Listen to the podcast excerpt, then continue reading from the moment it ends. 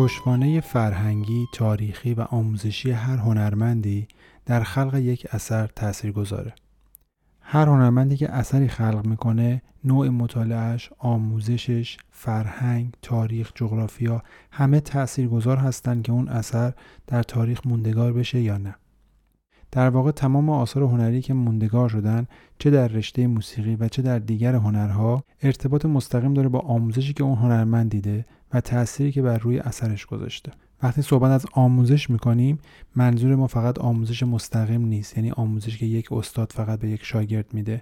در سیستم آموزش به غیر از آموزش مستقیم یعنی آموزشی که من تصمیم می‌گیرم یک کلاسی برم و با یک استاد خاصی کار بکنم و تاثیراتی که اون استاد روی من می‌ذاره آموزش دیگری هم وجود داره که بهش آموزش غیر مستقیم میگن.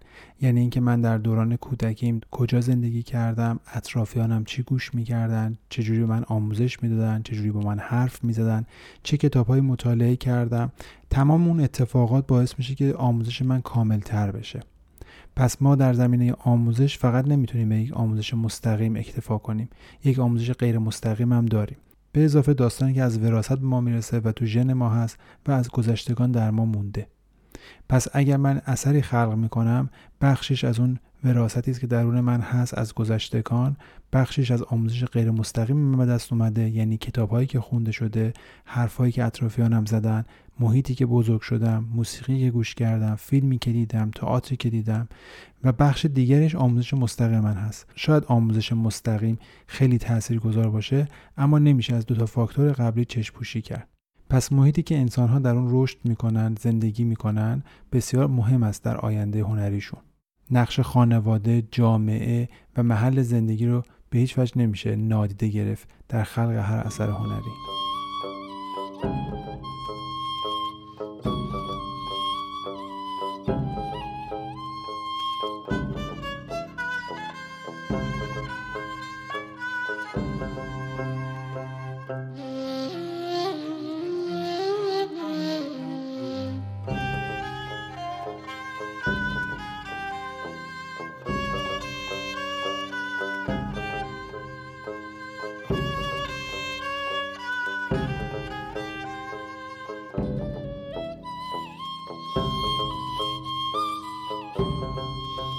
سلام. من خشایار پارسا هستم. شما به پادکست فاخته گوش می‌کنین. پادکست فاخته در مورد موسیقی صحبت می‌کنه به خصوص موسیقی کلاسیک ایران. در فصل اول پادکست فاخته به عناصر اولیه موسیقی پرداختم. اونها رو تعریف کردم و توضیح دادم و بعد در مورد موسیقی کلاسیک ایران صحبت کردم ژانرهایی که در این موسیقی وجود داره و رسیدم به موسیقی دستگاهی ایران و در حال حاضر مشغول آنالیز موسیقی دستگاهی ایران هستیم. در هر یک از قسمت های پادکست فاخته یک دستگاه موسیقی ایرانی بررسی میشه و بعد یک آلبوم معرفی میشه. با گوش کردن اون آلبوم و شناخت اون آلبوم شما نگاه بهتری به اون دستگاه پیدا می‌کنید و درکتون کاملتر میشه.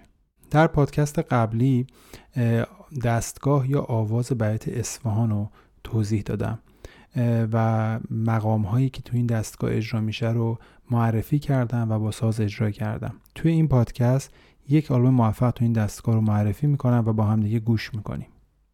آلبومی که انتخاب کردم آلبوم جانه و شاخ است.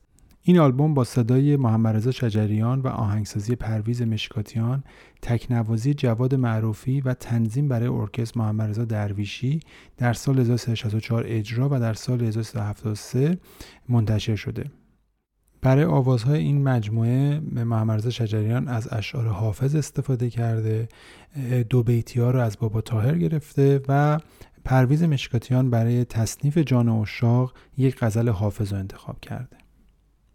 قبل از اینکه آلبوم رو بررسی بکنیم یک توضیح بدم در مورد این سبک کاری در موسیقی ایرانی. ما آلبوم هایی که تا الان بررسی می کردیم تلاش می کردیم که آلبوم هایی باشه که از نظر اجرایی هم کاملا کلاسیک ایرانی باشه. یعنی با سازبندی ایرانی و با نگاه یه مدار کلاسیکتر به موسیقی ایرانی اجرا بشه. اما این آلبوم با تنظیم ارکستر اجرا شده و ارکستر بزرگ اجرا شده و تکنوازی پیانو داره به جای سازهای ایرانی و این یک نگاه متفاوت است. من یک توضیح بدم که این نگاه از زمان علی خان وزیری در موسیقی ایرانی باب شد. البته قبل از علی خان وزیری هم تجربه در این زمینه ما داشتیم.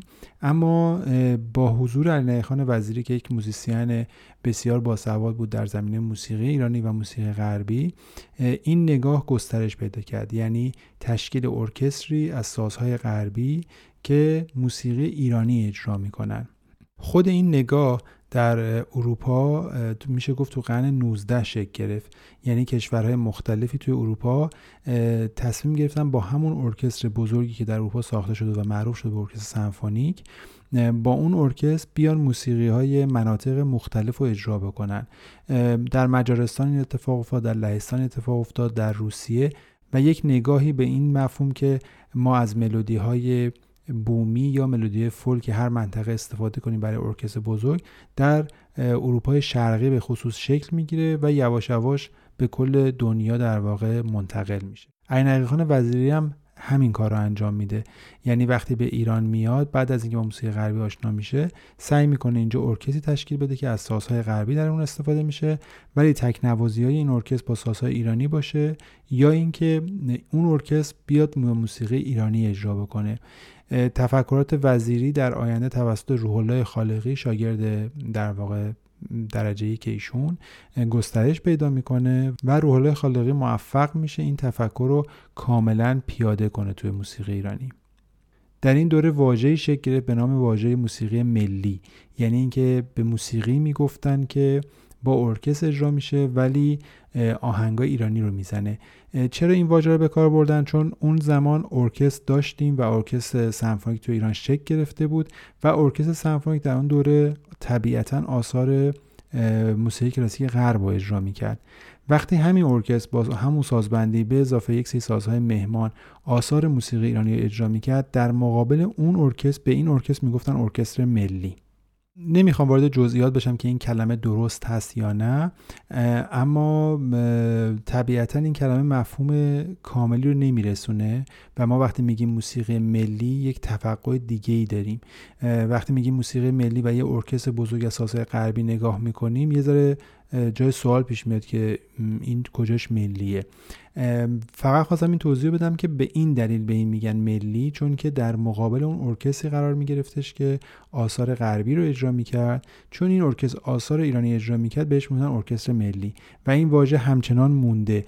یعنی از وزیری شروع شد روح الله خالقی مرحوم دهلوی فرهاد فخر و همینطور این داستان ادامه داره. و ما ارکستری به این شکل داریم که هنوزم هست گرچه خیلی فعال نیست. و می‌تونه آثاری اجرا بکنه که موسیقی ایرانی هستش ولی با ارکستر بزرگ. یکی از آهنگسازهای موفق تو این زمینه که با این ارکستر خیلی خوب تونسته کار بکنه آثار خوبی در موسیقی ایرانی داره محمد رضا درویشی هستش. یک موزیسین بسیار کامل موزیسینی که هم محققه هم در زمینه موسیقی بومی ایران خیلی سواد داره و خیلی تحقیقات مفیدی کرده. در زمینه موسیقی تیموری تحقیقات خیلی مفصل و خوبی داشته عبدالقادر مراقی و دیگران. و اینکه در زمینه موسیقی غربی و ارکستر بزرگ بسیار باسواد هست. این مطالب باعث شد که درویشی بتونه آثار خوبی در این زمینه تولید بکنه. یعنی با ارکستر غربی آثاری بنویسه که صدای ایرانی بده و به موسیقی ما بسیار نزدیک باشه. پرویز مشکاتیان و محمد درویشی در یک دوره در واقع همخونه بودن. هر دو اینا زمانی که دانشجو بودن در یک دوره همخونه بودن و این موضوع باعث شده بود که دوستی بسیار صمیمی بین این دو نفر باشه و شاید یکی از دلایلی که این آلبوم با این ترکیب خلق شده یعنی با حضور محمد درویشی و پرویز مشکاتیان به خاطر همین پیشینه دوستی این دو نفر بوده. مسئله بعدی که باید در مورد آلبوم صحبت بکنم زوج موفق پرویز مشکاتی و محمد شجریان هست که در یک دوره بسیار این دو نفر با هم دیگه خوب کار کردن آثار بسیار خوبی در موسیقی ایرانی دارن که یکی از مراجع مهم در موسیقی ایرانی محسوب میشه این آثار. در واقع بعد از اینکه گروه چاوش شکل می‌گیره از ترکیب دو گروه شیدا و عارف حضور مشکاتیان در اون مجموعه و حضور شجریان در اون مجموعه باعث آشنایی این دو نفر میشه. اما به دلایلی اول شجریان و بعد مشکاتیان از چاوش جدا میشن و بعد از جدا شدن از اون مجموعه چاوش این دو نفر به صورت شخصی شروع می‌کنن به فعالیت کردن و کار کردن و با همدیگه آثار موفقی رو خلق می‌کنن و بعد هم با همراه گروه عارف به این فعالیت ادامه میدن. این آلبوم هم در واقع جزء همون مجموعه هستش که این دو نفر با همدیگه کار کردن. این همکاری توی دهه 60 و اوایل دهه 70 ادامه داشت و بعد هم که دیگه این دو نفر از همدیگه جدا شدن. یک توضیح هم در مورد پیانو ایرانی باید بدم. در واقع پیانو جز سازهای موسیقی ایرانی نیست و هیچ وقت توی ترکیب موسیقی ایرانی حضور نداشته. از زمان ناصرالدین شاه میشه که پیانو وارد ایران میشه و بعد یواش یواش موزیسین ایرانی باش آشنا میشن به خاطر شباهتش به سنتور و اینکه شاید سنتور جد این ساز باشه یواش یواش از این ساز استفاده میشه در موسیقی. ایرانی هم این ساز تاثیراتی بر روی سنتور ما می‌ذاره و هم اینکه تکنیک های سنتور تأثیری بر روی این ساز می‌ذاره. میشه گفت اولین نوازنده تاثیرگذار در تاریخ پیانو نوازی ایرانی که شاید بشه گفت شهرت جهانی هم پیدا کرده مرتضی خان محجوبی هستش. که با یک سبک خاصی پیانو می‌زد چون اصلا شناختی از موسیقی غربی و پیانو غربی نداشت و برای همین یک سبک منحصر به فردی برای خودش درست کرده بود با انگشتگذاری خاص بر روی پیانو. اما بسیار رو موسیقی ایرانی مسلط بود برای همین اجراهای بی‌نظیری از موسیقی ایرانی بر روی پیانو انجام داده. پیانو رو کوک ایرانی می‌کرد یعنی در واقع مثل سنتور بازش می‌کردن و فواصلش رو تغییر می‌دادن که بشه باهاش فواصل موسیقی ایرانی رو اجرا کرد. و همین اتفاق باعث شد که پیانو یواشاش تو موسیقی ایرانی خیلی نقش پیدا بکنه. بعد از اون نوازنده تاثیرگذار دیگه هم به وجود اومدن. و باز باید بگیم یکی نوازنده بسیار مشهور در این ساز که بعد از مرتضی خان محجوبی خیلی معروف شد در موسیقی ایرانی جواد معروفی پسر موساخان معروفی است. موساخان معروفی نوازنده تار بود و یکی از تاثیرگذاران تاریخ موسیقی ایران و جواد معروفی پسرش نوازنده پیانو شد و فعالیت بسیار زیادی در زمان گلها و برنامه گلها و ارتباط بسیار خوبی با روح خالقی داشت و تنظیم های خیلی خوبی در اون زمان انجام داد و اون نگاه وزیری و خالقی روی جواد معروفی هم تاثیر گذاشت. در این حال که پدرش هم موسیخان معروفی تاثیرات بسیار زیادی بر روی جواد گذاشته بود. در این آلبوم جواد معروفی تک نواز پیانو هست جوابهای آواز و جواد معروفی میده و این تجربه است که شجریان تو این آلبوم انجام میده شجریان بعد از این آلبوم و قبل از این آلبوم هم تجربه‌ای به این شکل با پیانو داشته و معلومه که این ارتباط رو دوست داشته. ما یک زوج خیلی خوب در زمینه آواز و پیانو داریم در تاریخ موسیقیمون بنان و مرتضاخان محجوبی و شاید شجریان اون آوازهای بی‌نظیر و اون اجراهای بی‌نظیر بنان و محجوبی تو ذهنش بوده و خیلی دنبال این بوده که یک همچین کاری بتونه انجام بده و میشه گفت تا حد زیادی موفق بوده و ترکیبات خوبی تو این زمینه ساخته اما هیچ وقت بلند مدت نبوده. یعنی معلومه که جز سلیقه های اصلی شجریان نبوده که با پیانو همیشه کار بکنه و با پیانو کمتر کار کرده و چند نمونه بیشتر نداره. این آلبوم در کنار یک آلبوم دیگه به نام گنبد مینا با همدیگه چاپ شده که گنبد مینا در دشتی هستش و جان و در اصفهان. و با همین ترکیبی که الان در موردش صحبت کردیم یعنی این بزرگان محمد رضا شجریان پرویز مشکاتیان جواد معروفی و محمد رضا درویشی حضور دارن. اما منظورمون در واقع بخش اصفهان این آلبوم هستش که به نام جان اشاق معروفه. با یک پیش درآمد اصفهان شروع میشه از ساختهای پرویز مشکاتیان و تنظیمی که درویشی برای ارکستر کرده. بسیار تنظیم درویشی قابل ملاحظه هست ملودی روان و زیبای پرویز مشکاتیان در کنار اون تنظیم و اون تفکر درویشی یک نتیجه و یک خروجی بسیار موفق داره.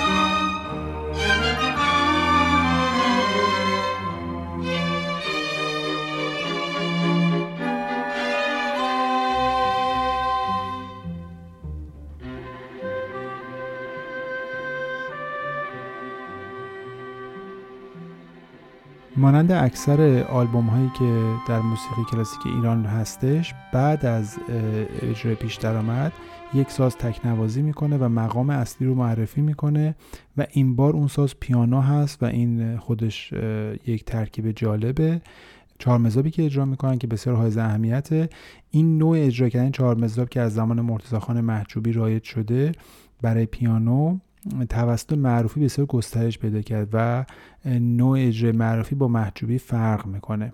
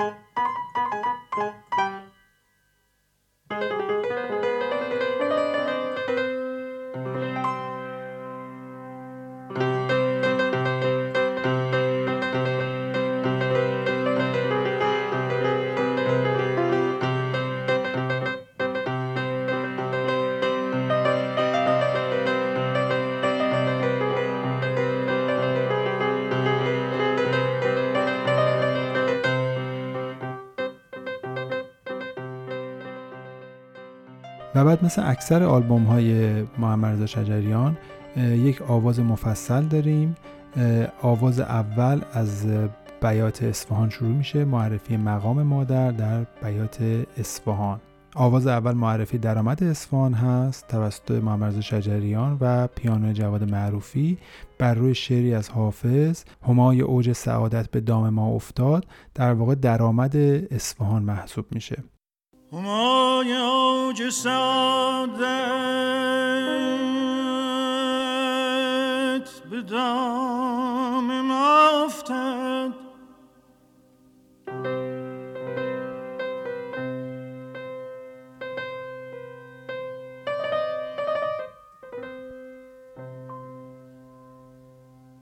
همای اوج سعادت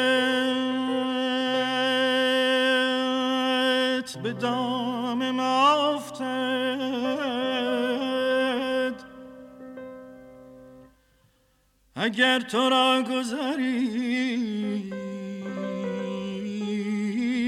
بر مقام ما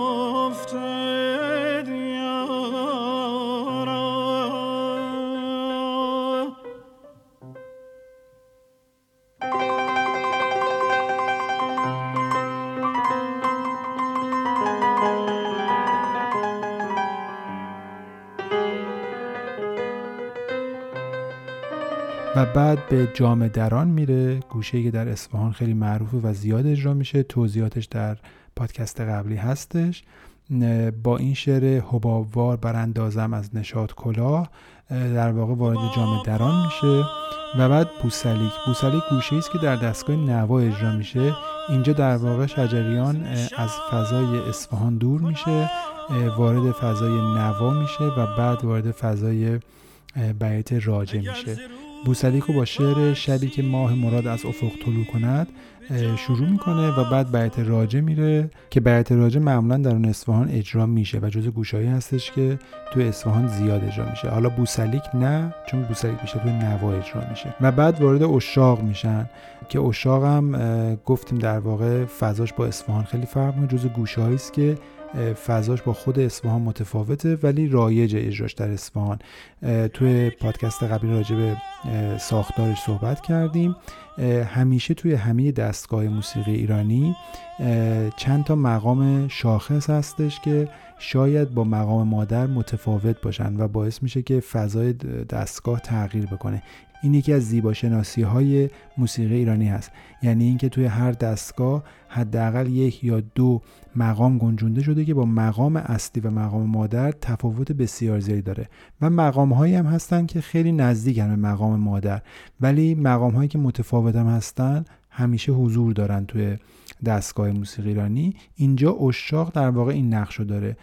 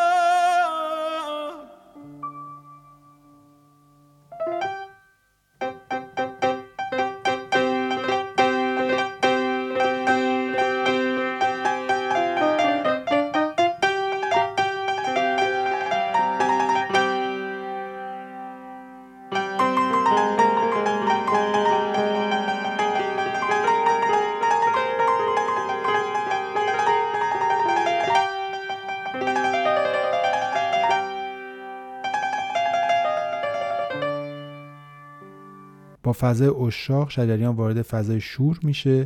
قرچه رو معرفی می‌کنه که یکی از گوشه شور هستش. بعد دوباره به بوسلیک میره به خاطر اینکه بوسلیک خیلی نزدیک دوباره به این فضای شور و بعد فرود می‌کنه و در نهایت جامدران دران رو اجرا می‌کنه که باز جامدران دران هم توی اصفهان رایجه ولی جامدران دران جز اون گوشه است که توی هر دستگاهی میشه اجراش کرد. یعنی جز گوشه است که ممکن تو دستگاه مختلف شما بشنوین مثل مصنوی که ممکن در دستگاه مختلف ما بشنویم. یعنی دارای یک مقام خاصی نیست بلکه دارای یک گردش ملودی خاص هست. بعد از جامعه دران فرود می‌کنه. جامعه دران با شعر به ناامیدی از این در مرو بزن فالی در واقع به همراه فرود حسن ختام این قسمت آواز شجریان هست. آواز بعدی که شجریان ادامه میده با به همراه پیانو جواد معروفی سوز و گداز هست که ملودی و گردش ملودی بسیار زیبایی داره توی اصفهان. سوز و گداز هم میشه گفت مقام متفاوتی نیست در فضای اصفهان بلکه گردش ملودی متفاوتی داره. شجریان سوز و گداز رو با دو بیتی بابا تاهر ادامه میده و یک فضای جذاب از آواز به وجود میاره برای حسن ختام آوازش. با این دو بیتی زیبای بابا تاهر نگارینا دل و جانم تداری همه پیدا و پنهانم تداری. شجریان در واقع بخش آوازی این برنامه و این اجرا رو تموم می‌کنه. مثل اکثر اجرای شجریان بخش آوازی و وزن آزاد بسیار مفصله. بهتره نگیم مثل تمام آثار شجریان بهتره بگیم مثل اکثر آثار کلاسیک موسیقی ایرانی. یکی از دلایلی که من این آلبوم انتخاب کردم به خاطر همین بود که نشون بدم با اینکه نگاه این آلبوم یک نگاه معاصرتر در زمان خودش هست یعنی ارکستر بزرگ حضور داره پیانو حضور داره و دیگه از سازهای کلاسیک ایرانی خبری نیست. با این حال ساختار اجرا کاملا کلاسیکه. یعنی این حضور آواز مفصل بودن آواز گردش ملودی تو گوشه های مختلف استفاده کردن از مقام های رایجی که در اصفهان هستش. همه اینها نشون از نگاه کلاسیک اجرا کننده ها داره. حضور پیش درآمد در اول برنامه تصنیف و چهار مزاب توی برنامه اینها هم نشون دهنده همون نگاه کلاسیک هست نگاه!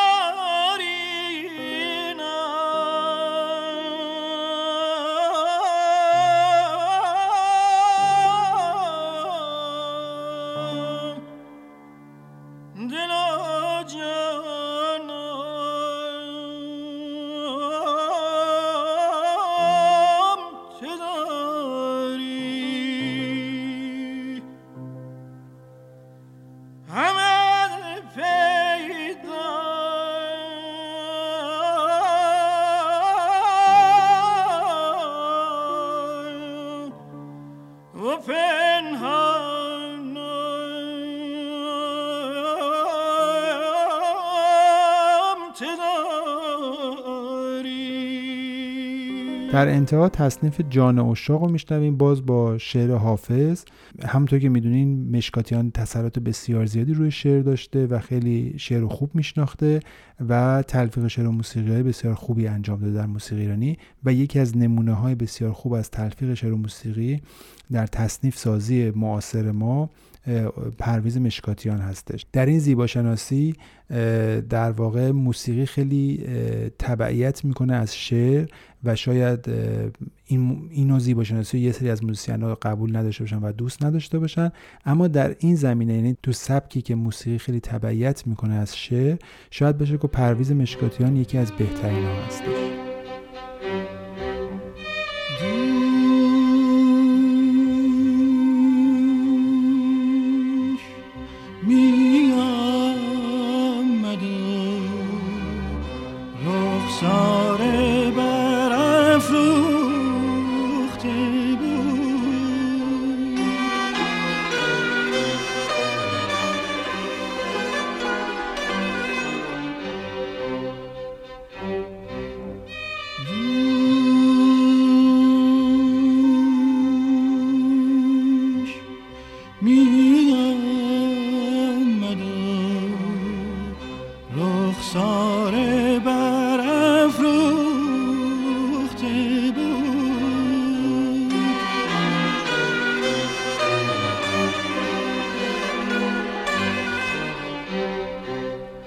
تا کجا باز دل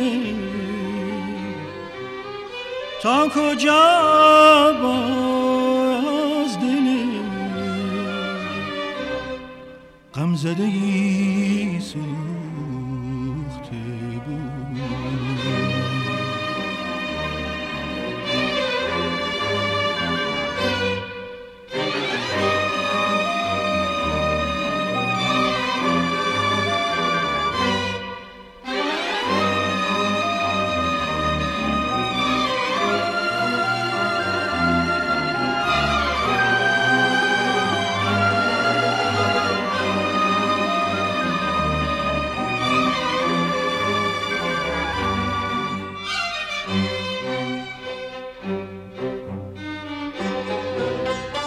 رسم عاشق کشی یا شیوه شهر آشوبی؟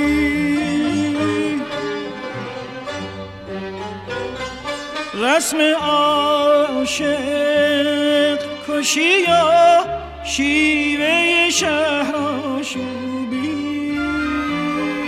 جامعه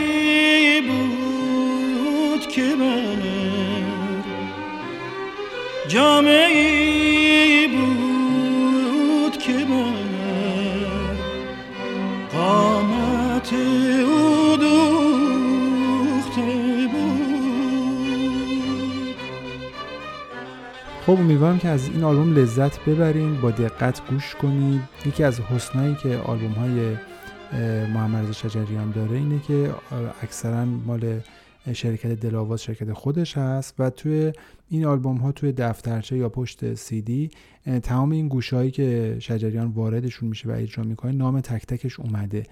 و این بخش آموزشی داره که کمک می‌کنه به شنونده که تعقیب کنه این داستانو و بهتر درک به امیدوارم از این آلبوم لذت ببریم با دقت گوش کنید و به جزئیاتش توجه کنید. تلاش بکنیم که هممون یک وقتی در طول روز تو این دنیای شلوغ بذاریم که موسیقی بشنویم و موسیقی جدی بشنویم. فقط موسیقی رو برای لذت در محیط های خاص نشنویم. طبیعتا توی مهمونی توی رستوران توی کافی شاپ توی ماشین و هر جای موسیقی باید پخش بشه و شنیده بشه و هر جای موسیقی خاص خودشو داره.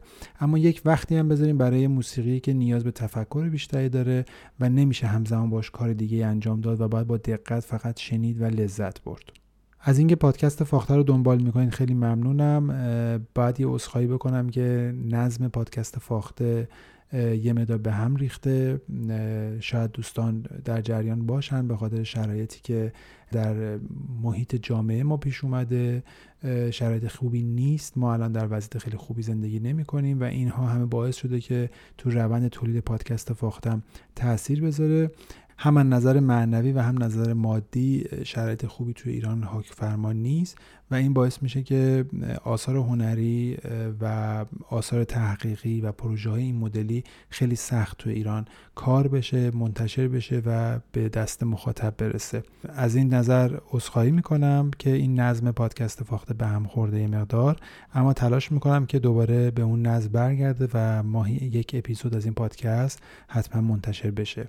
از اینکه این پادکست رو تعقیب می‌کنید میشنوید نظرات خودتون رو به من میگین و منو همراهی می‌کنید در اپلیکیشن های مختلف پادکست خیلی ممنون هستم. امیدوارم که شرایط زندگی در ایران هر روز بهتر بشه و به یک شرایط آرمانی نزدیک بشیم. خیلی ممنون. پر از آرامش و شادی باشید. خدا نگهدار. جان عاشق سپنده رخ خود